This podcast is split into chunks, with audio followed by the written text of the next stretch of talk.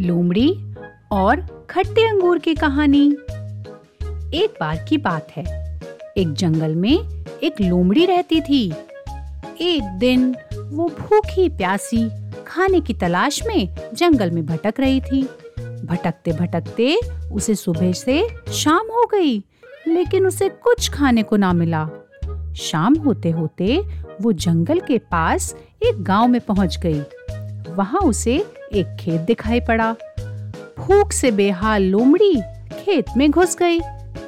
वहाँ एक ऊँचे पेड़ पर अंगूर की बेल लिपटी हुई थी, जिसमें रसीले अंगूर गुच्छे से लगे हुए थे।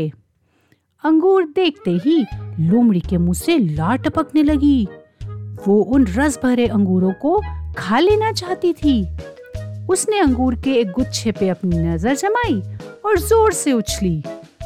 ऊँची डाली पर लिपटी, अंगूर की बेल पर लटका, अंगूर का गुच्छा उसकी पहुँच से बाहर था।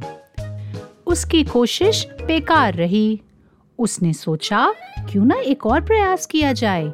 इस बार वो थोड़ा और ज़ोर लगाकर उछली। लेकिन इस बार भी अंगूर तक पहुँचने में वो नाकाम ही रही। कुछ देर तक उछल उछल कर अंगूर तक पहुँचने की कोशिश करती रही, लेकिन दिन भर की थकी हुई, जंगल में भटकती हुई भूखी प्यासी लोमड़ी आखिर कितनी कोशिश करती? वो थक हार कर पेड़ के नीचे बैठ गई और ललचाई नज़रों से अंगूरों को देखने लगी।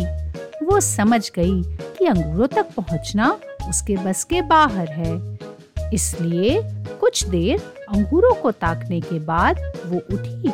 वहाँ से जाने लगी। वो अंगूर खाने का विचार त्याग चुकी थी। पास ही एक पेड़ पर बैठा बंदर उसे बहुत देर से देख रहा था। उसे जाता हुआ देख वो खुद को रोक नहीं पाया और पूछ बैठा, क्या हुआ लोमड़ी बहन? वापस क्यों जा रही हो? अंगूर नहीं खाओगी? लोमड़ी रुकी और बंदर को देखकर फीकी मुस्कान के साथ बोली, नहीं बंदर भाई मैं ऐसे अंगूर नहीं खाती। ये तो खट्टे हैं। इस कहानी से हमें ये शिक्षा मिलती है कि अगर किसी काम को करने में हम बार बार असफल होते हैं तो हमें उसे दूसरे तरीके से करने की कोशिश करनी चाहिए, ना कि उस काम को बेकार बताकर छोड़ देना चाहिए। धन्यवाद।